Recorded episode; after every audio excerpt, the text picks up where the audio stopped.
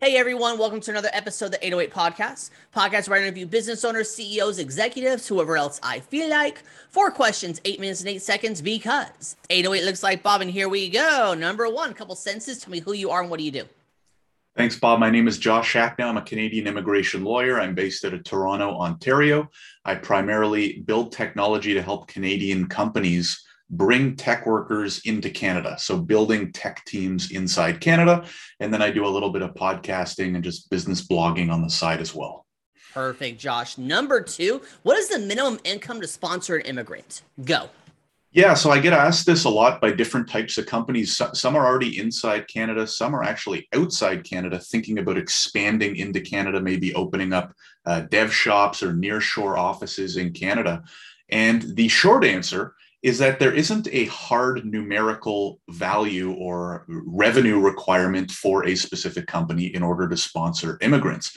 Instead, it's a little bit more of a subjective process of proving that you, as a company, are number one, a legitimate company, right? So you're you are or will be operating in Canada providing goods and services, number one. And secondly, that you can afford to pay said immigrant, right? So obviously, the government doesn't want companies bringing people into the country, giving them authorization to come into the company uh, country, only for months later the company to go bust, the company not to be able to afford to pay their salary, and now all of a sudden we have someone who's maybe uplifted their life and their family's life and settled in Canada, and now they're unemployed. Right. So the longer answer to the question is really the company has to prove that they can afford to pay the salary for the length of the time that they want to bring the worker into Canada. This is usually done in one of two ways. Firstly, there's a list of documents that the government asks for.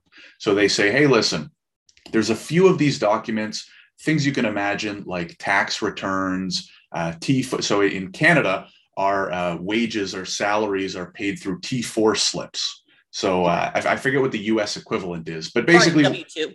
W2 is so here it's called a T4. So basically, they're asking for things like T4s, tax returns, et cetera, et cetera, official government documentation to prove, hey, we've been paying people in the past. You can see our income statement, you can see our balance sheet. We can clearly afford to pay this new person into the future. That's number one. Now, a lot of more established companies can use that route.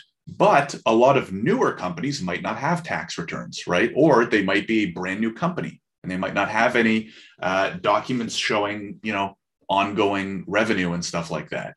And so the government also accepts what's called an attestation letter. So this is a letter drafted by a lawyer or a CPA, chartered professional accountant, in good standing, who is swearing that, hey, I've looked at the company's documents, they've shared their finances with me, I've seen things like bank statements, and I am swearing on my status and good standing that they can in fact afford to pay this person this this amount of money.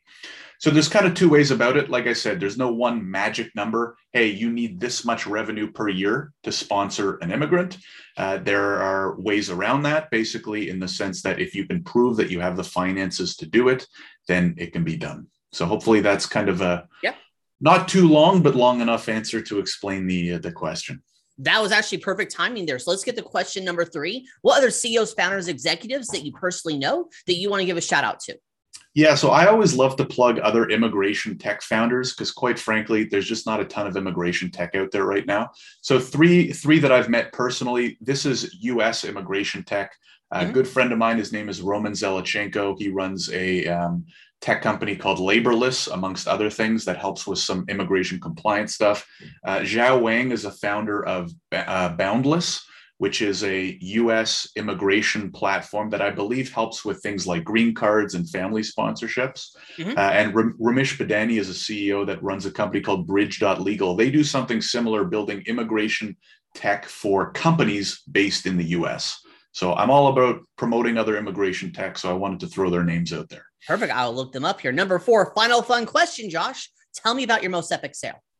Yeah, I don't have an epic sale, Bob. I, I thought about this for a while. I'm an immigration lawyer, right? So my sales stuff is like pretty boring. I would say that the sale for me that sticks out the most was my first sale. I'll never forget it because I had a, I guess, more unique start to my career where I jumped into starting my own law firm.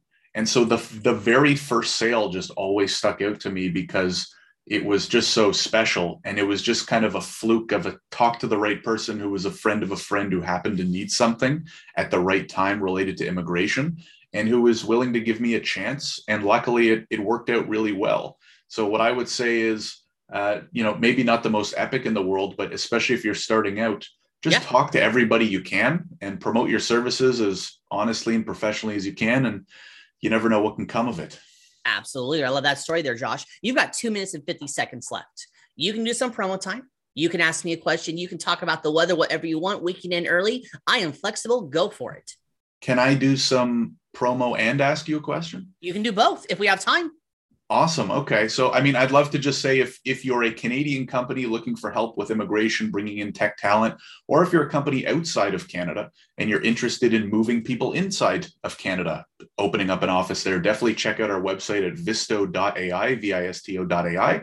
If you have no interest in that, but you kind of like some of my answers, uh, I do a lot of blogging, emailing, podcasting of my own, just kind of sharing my business journey and you can follow along at solopreneurgrind.com to get more of my business stuff as well.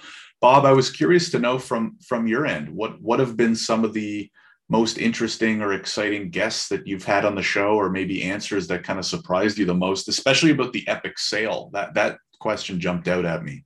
So my personal favorite story was, now I don't even remember the person's name because I've done so many of these. Here's what it was. He says, I gave a guy my N64 to dump his girlfriend.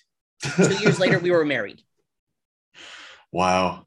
So obviously not to the guy who, he, you know, the girl, not the guy he gave his N64 to. Mm-hmm. So that is one of my personal favorite ones. Right. Are, are, comes, are, are, a lot like what percentage of them are, of them are like that crazy? Uh, that crazy? Jeez, I, am pulling some out of my butt, but maybe like 10%. Right. Very cool. I love it. So that part there. So yeah, and uh, best advice, my personal favorite advice I've ever gotten on this podcast: treat your business like a cup of coffee. Coffee requires four things: you need a cup, you need water, you need heat, and you need beans.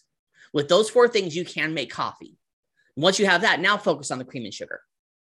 Hmm. There we go. Okay. So we got like we got it. 50 seconds left. Anything else you want to add, or we can end early? I don't think so. I think that's uh that's, That's good it. to me. Yeah. We are Unless... done there. You pulled it off, Josh. Four questions at eight minutes and eight seconds. Josh, why is it eight minutes and eight seconds? It's eight minutes and eight seconds because it looks like Bob. It does look like Bob. Your website, say it real quick. Visto.ai. It's in the description. It's magic. Josh, thank you so much for being on. Tip of the hat to you. Thanks very much, Bob. I appreciate it. You're welcome. For everyone else watching or listening, I'm legally required to tell you to like, share, comment, subscribe, thumbs up, ring the bell, whatever the heck the social media tells you to do. You'll have a wonderful day now. Talk to you later. Bye.